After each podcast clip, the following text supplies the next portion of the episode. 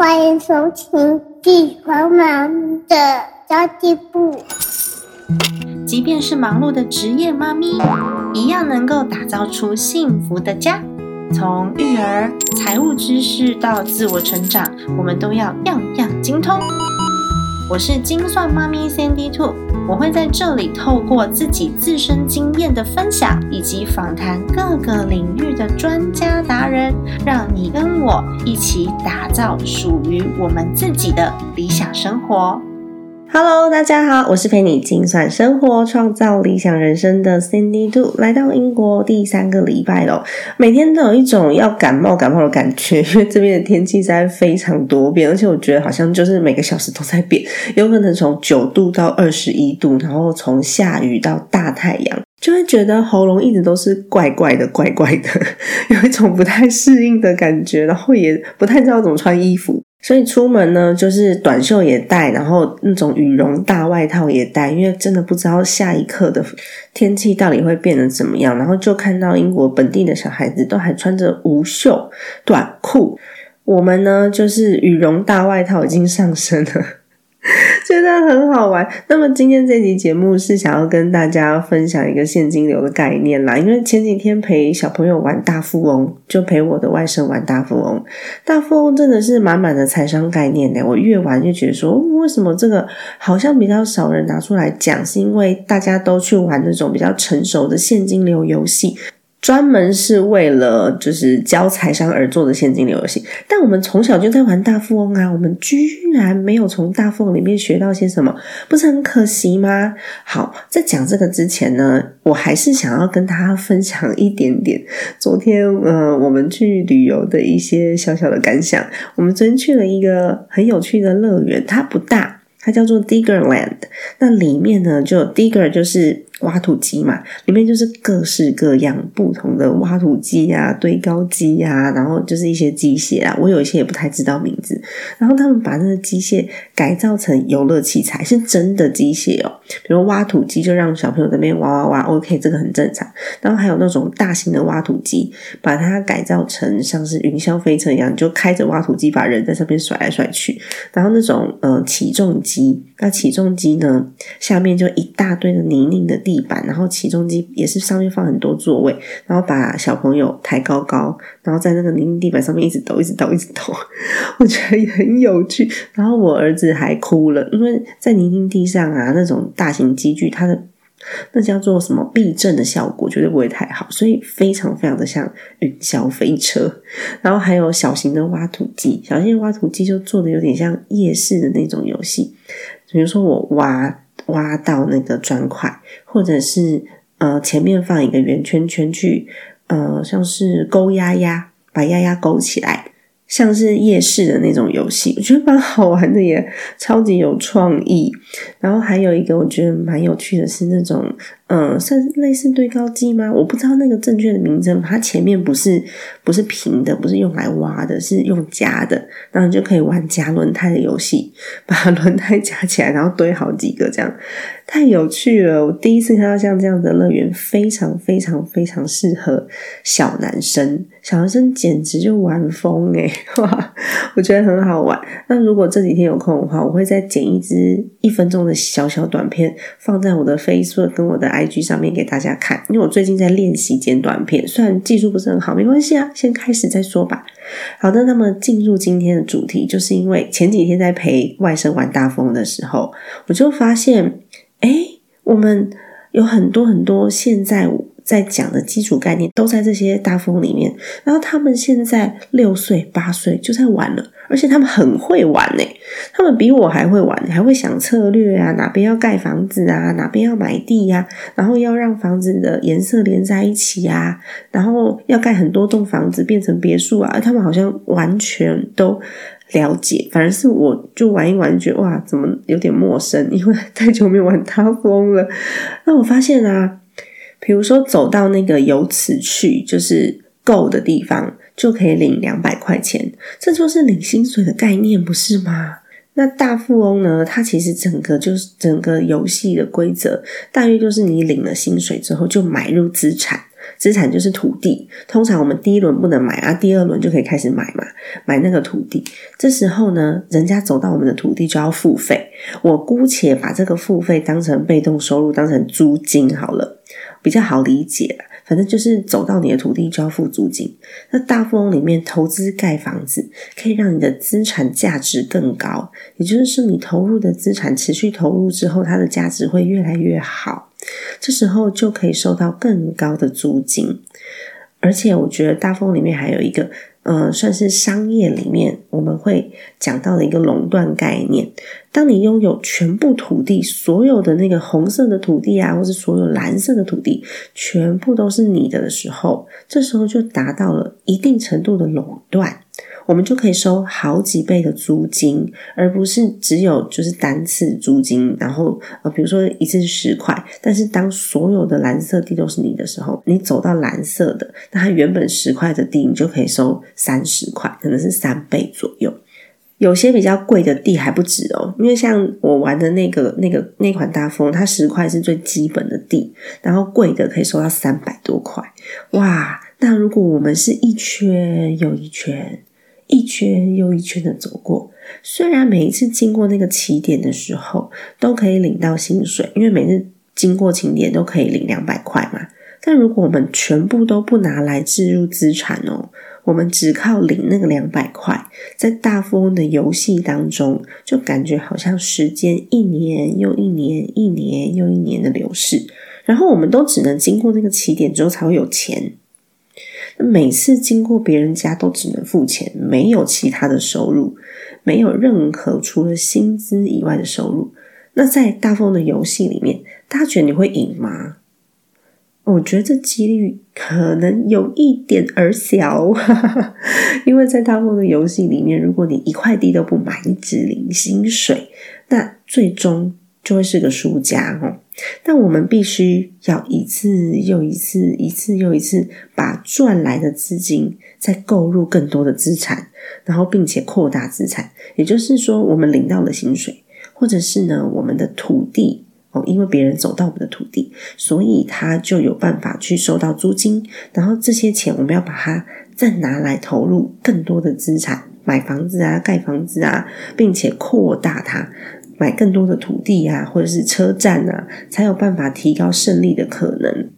那你不觉得大富翁的这个游戏规则，我们从小玩到大，这个逻辑就是？我们在生活当中需要用薪水去购入资产，无论那个资产是土地也好、房子也好、股票也好、债券也好都好，反正这个资产呢，它就可以帮你生出更多的，嗯，算是现金流，因为不一定是租金啦。大富翁里面我把它称为租金，但是呢，就是会有其他的现金流进来，用薪水购入资产，最最最理想的情况之下。就是资产产生出来的获利可以用来消费，那这就是我们讲的退休金。到最后，我们会全部都是用资产产生出来的获利来做消费。退休以后，我们必须呃投入的资产够多，它能够产生够多的获利，让我们不用工作。其实就是大富翁的概念，最理想的情况之下。哦，再讲一次哦，用资产产生出来的获利来消费，也就是我们用别人支付我们的租金来支付我们走到别的地的租金。我们赚别人的租金，然后我们付别人租金，在大风里面就是这样子。但如果我们的顺序错误了，我一开始都觉得啊，我要很多很多的现金啊，反正呢，我要累积够多的钱之后再来买地好了。那有可能顺序错误，你选择先消费先享受，那么剩下来的钱有可能就。嗯，不够购入资产了。那其实一开始是我跟我的那个小外甥，六岁的小外甥在玩。然后我的小外甥呢，他因为前两圈他一直走到什么入监狱啊，或者是一直走到要 pay tax 要付那个税金啊，所以他第一轮其实没有什么地可以买。然后我在第一轮的时候就开始买地了。我儿子呢，他就在旁边讲说：“妈妈。”为什么哥哥有那么多钱，你的钱比哥哥少？那其实就是我们存在银行的现金谁比较多？那我是因为开始购入资产嘛，所以我我的那个地比较多。然后我的小外甥他因为他一直走到入监狱啊、pay tax 啊、机会命运啊，所以他就一直没有机会去那个购入他的资产，所以他的钱是越来越多的。因为他有走到一些蛮好的，就是机会跟命运牌有一些还蛮好的，是可以增加他收入的那一种呢。就是在我们的生活当中呢，算是主动收入。所以他虽然第一轮没有买地，但是他的主动收入变多了。然后后来你就会发现，我的小外甥他开始可以买很贵的地，但是呢，我是因为一开始就第一圈前面就是都是就是那个那一圈前面都是比较便宜的地嘛，那我是前面就开始买了啊。那他是因为前面就一直甩不到，所以他后面才开始买，后面反而是很贵的地哦。他已经累积足够的资产，然后他一次就是买那个最贵的地。所以以投资报酬率来说呢，他的投资报酬率是比我还要高的。哎，不见得先买地的人就一定会是最后的胜利者哦。机会跟命运卡真的很像人生当中不同的际遇或者是意外。好了，有些人抓得住机会，他就会越来越顺利。那有些人呢？就是遭受意外之后，他就一蹶不振了。所以抽到那种不好的卡片的人，不代表他的人生就会过得不好，有可能他会逆转胜。那如果说一直都买地买很多很多地，然后到最后搞得自己现金流不顺的，就算他的资产很多，也是会破产的哦。真正的人生也就是这样啊，就是一个又一个、一个又一个的挑战，推着我们不断进步嘛。如果认输了的话，那这这一局就不用玩了，就是输了。人生也就是这样啊。我如果认输了，我这局就不用玩了，game over。但如果说我继续努力试试看有没有可能的翻转机会，然后我继续在那个游戏当中一圈又一圈的走过，就会有很有机会可以翻转。现在的现实状态，因为像我后来就把那个游戏给我大外甥玩，因为他原本跟我一组，然后后来他就跟我小外甥两个人在那边玩，然后我大外甥就一直不断的买地，一直不断的买房子，一直买，一直买，一直买，买到后来呢，他要支付。走过我小外甥的那个地的租金，也就是过路费的时候，他发现哦，惨了，没有现金可以支付了，所以他必须不断的抵押房产。这真的跟人生超级超级像的，所以到最后啊，是我的小外甥胜利。虽然他一开始一直 pay tax 跟进监狱，然后都没办法买东西，一直抽到命运跟机会卡。那那些命运跟机会卡当然就是有好有坏啊，所以如果我们就是单纯的一圈又一圈的走过，就是浪费我们的人生，浪费我们的时间而已。你会发现，对每一次都可以领到薪水，但是呢，我们要提高自己的胜率的机会就非常非常非常小喽。那其实，在人生当中，我们也是可以设定一个又一个的近期目标。例如，刚刚不是讲到那个大风的逻辑当中，是要用薪水购入资产，然后最理想的情况之下，是用资产产生出来的获利来做消费嘛？那当然，我们在资产累积的金额不够的时候，很难是。获利可以去支付我们全部的消费，所以你可以尝试一个近期一点的目标，例如说用利息支付孩子公立学校的学费，诶那一年可能才一万块而已。以投资报酬率五趴来说，二十万的资产就可以达到了。也许一开始啊，你只是三千、五千、三千、五千这样存，你会觉得哦，看不出来呀，就是一年才一两千块，这吃一次就没了。这到底我到底在存什么钱呐？到底可以干嘛？那不如开开心心的就买一个开心。所以为什么会现在这么多人有小确幸？反正我钱赚来，我也没有办法拿去钱滚钱的，因为金额实在太小，本金太小了。那干脆拿去花掉啊！我买一个开心，我觉得价值比较高，所以小确幸就很多。但如果说是这种要花钱的小确幸越来越多的话，你就不可能就累积到最后，可以用你的资产产生的利息去支付你的开销，这件事情可能就达不到。其实我还是蛮支持小确幸的哈，因为生活就是要快乐嘛。如果一些小确幸都没有的话，那一定要注意这个小确幸是你可以支配的金额，是你可以负担的程度，或者是有一些小确幸根本其实不需要花太多钱的，我们就不需要说真的一定要花大钱，然后买一个瞬间的快乐。那这一两千块、一两千块的收入。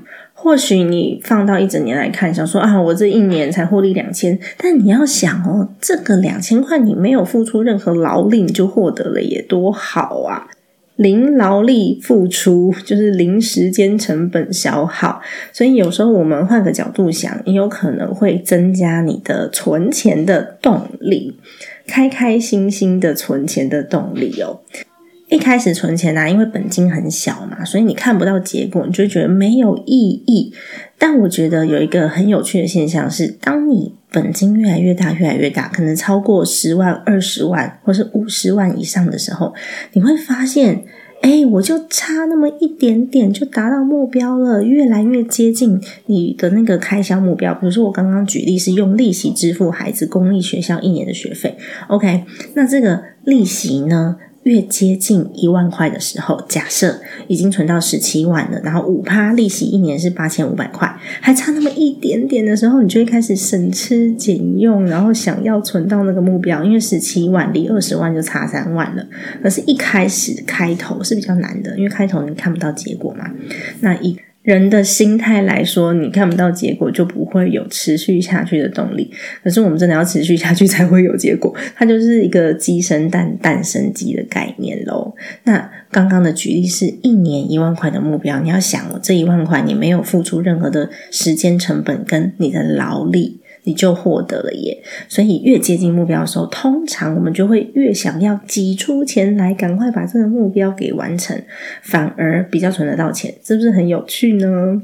这就是人心啊！当然，我刚刚的举例是拿我们的资产投入产生出来的收入去支付其他的费用。但是，当我们的能力足够的时候，我们的资产还在累积的这个阶段，收到这些资产收益最好的方式就是拿去再投入，去增加资产增加的速度。哦，增加资产增加速度，就跟大富翁一样。赚到了钱之后，我们还是要一直拿去买地啊，一直拿去盖房子啊，然后才能收到更多的租金啊，你的资产才会增值啊。如果你赚到钱之后呢，你就决定再也不买土地了，然后我不再盖房子，我不去累积了，那么我们就不可能达到最终的目的嘛，就是最终是希望我们可以不工作，然后就有。足够的退休金，这是六十五岁之后的目标。可是，如果说我的资产累积速度不够快的时候，我就已经想说啊，好棒哦，这个产生出来的利息我可以拿去花掉。那有有可能你累积的速度就会比较慢。所以，如果能力所及的话，还是有部分分配要去再度投入其他的资产，然后让这个资产累积的速度是可以提升的哦。所以，如果只花钱，然后就停止购入土地，或是停止在买房子的话，那么钱就会越来越少。在大富翁的游戏里面比较单纯啦，因为它的规则没有像我们生活那么复杂啊。不过概念是一样的啦。那有另外一个就是比较极端的玩法，就是我们都完全不保留现金，全部通通拿去买很贵的资产。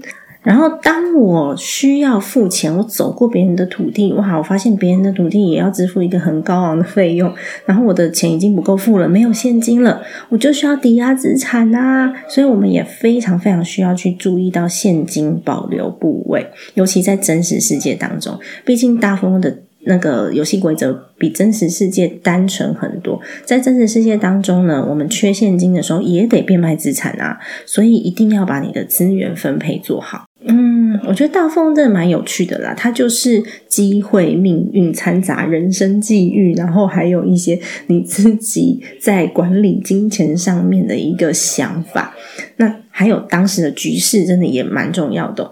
我刚刚不是说我小外甥一开始就一直抽到坐牢吗？他虽然减少了购买土地的机会，但是他后来那个机会命运让他累积了资产。不过有一些人是一开始就一直抽到坐牢，一直抽到坐牢，然后或者是一直抽到其他的东西，没有办法去买到土地。那时候我们就会觉得说：哈，别人都在买地，为什么我没有？我也好想要买地，为什么我一直走到坐牢？为什么我一直走到 pass？为什么我就是没有办法买到地？一开始就抽到坐牢，的确是这样，没错。但是呢，之后再抽到坐牢就完全不一样了，天时地利人和哦。因为如果我们的地全部都被买光，然后大家都开始盖房子了，在每一次抽到坐牢的时候，你都可以不用走到别人的地去付那个租金，然后坐牢还可以一边坐牢一边收租。诶，这其实 也蛮好的哦。所以同一件事情在不同的时机点上面，其实也是有很大不同的差异的。那么人生有可能遇到好事或坏事，我们都没办法预测嘛。所以呢，端看当时的局势是什么。当我们还有能力的时候，你去处理资产最好的方式就是再投入目标。当目标达到以后，我们就可以把这些鼓励啊、这些利息啊，当做自己一个小小的小确幸。然后我们可以有部分的预算，比如说规划像旅游之类的。那我自己也有一个原则，就是我赚的钱的百分之多少，我是一定会投入的。而且这个比例越来越高，因为当你的呃薪资收入变高的时候，你会发现你的储蓄率也会越来越高。举个例子哦，呃，一个月收入三十万的人，他的储蓄率百分之七十，他有多少钱可以花？七三二十一就是有八万块钱可以花嘛。那假设呢，一个月收十万块钱的人，储蓄率百分之七十，他有多少钱可以花？恐怕就只剩下三万块了。所以呢，薪资越高，你的储蓄率就可以越高。这真的就是啊实打实的一个事实。所以秉持一个原则哦，有多少钱做多少事情，这样我们就不用一直都很担心自己会超支。所以呢，用资产产生的收入来支付某一项生活开销，这个目标可以非常非常的具体。然后从几千块开始，最后慢慢足够去累积到退休金的收入。但走到这一步，真的需要花比较多时间。那想要的越多，我们就必须要有更多主动的机会产生。那我们要自己去寻找，否则他不可能自己来到你身边。那有更多的资产投入，可能会更花时间。有家庭的人呢，嗯，开销比较大，所以我们要持续的投入的情况之下，这些资产要持续增值的情况之下，我们各种。的这个主动收入啊，被动收入啊，必须也一并成长。那我们设定的各种目标才会越来越快完成。那这些资产可以支付更多的消费。所以购入资产，我觉得它是一个消费习惯诶。就像我自己，我有了闲钱，我第一件事情绝对不会是想说我要拿来买包包或是买衣服，我没有这个习惯。我就会想说，诶，我现在有一笔闲钱了，我这次的专案可能呃，它进来的这个现金比较多，那我要拿去买什么？我一定会去买一个可以帮我赚钱的东西。它是一个很直觉的思考习惯、消费习惯。当账户里面多出来资金的时候，你第一件事情你想要做什么？你用钱的第一顺位是什么？那我们往往都会想做的事情很多啊，然后这个也要去，那个也要做，我没有办法取舍，全部都要，然后到最后会面临就是资金的消耗过快的困境。但如果你跟我一样，就是有一笔闲钱在你的账户里面的时候，你第一个去想说啊，那我可以放到哪里去帮我增值？所以你基本上你就是一直不断不断在累积你的资产，因为它是一种习惯，就是你惯性，你也不会觉得没有买到那一些嗯奢侈品很委屈，其实真的不会。所以我们从现在就可以开始练习无聊的投资。为什么说无聊呢？是策略制定之后，我们就直接啊。存赚钱、存钱，然后买资产，然后累积资产，然后开始呃有一些利息的产生。然后我们也真的非常非常无聊的方式，就是大盘指数 ETF 加上股债平衡嘛，或者是你自己会有那个现金比例上面的平衡。至少就是可以比较有效的去分散投资标的的风险，因为 ETF 还有买进价格的风险。因为你如果说是定期去买的话，我觉得会有像这样子的一个优势。不过我知道有很多的老师会提倡说啊，这样子存有点慢，那我们是不是有部分资金可以分配？然后拿去做更多的主动投资，稍微短期一点的操作，这也都是可以的。最重要就是我怎么样去做策略，这就是我这一次呢跟小朋友一起玩大富翁，从大富翁里面去。呃，延伸想到的一个议题，因为我们真的从小到大都在玩大富翁诶，可是我们居然长大了没有从大富翁当中去悟到一些道理，反而是我已经长到快四十岁了，我玩大富翁的时候才开始有感啊！我们都只把它当做一个游戏玩，真是太可惜了。那么最后跟大家分享一个我自己学员给我的留言，我觉得好棒哦，就是有点感动。他说：“我记账记一年了，在生活上变得很有安全感，很满足。今年多去两次的旅游住宿，谢谢山底兔。”然后另外一个学员就回他说：“我也开始有了想要规划全家去日本旅游的梦想，以前是想都不敢想的，觉得根本就是梦里想想就好了。但是现在呢，也开始在着手规划了。”那当然非常开心听到大家生活上有很棒的改善，然后也越来越懂得享受生活。其实我们未来的梦想可以越做越大，越来越敢做梦，因为我们自己有在管控自己的风险，还有自己的预算，还有自己的能力了。如果大家也想要跟我们成为同学的话，我们在自己的家庭理财入门课的这个学员群组里面，我们都可以随时随地去展开讨论。甚至呢，你如果真的面临到一些问题，你想要私下问问看我的看法的话，其实我也都会接受。然后，嗯。不建议的话，就可以有更多的脑袋来集思广益的帮助你想办法哦。那我会把课程的连接放在资讯栏位给大家做参考。今天的节目就先到这边结束啦。家庭理财就是为了让生活无虞，分享这集节目，让更多的朋友透过空中打造属于自己幸福的家。我们下一集再见，拜拜。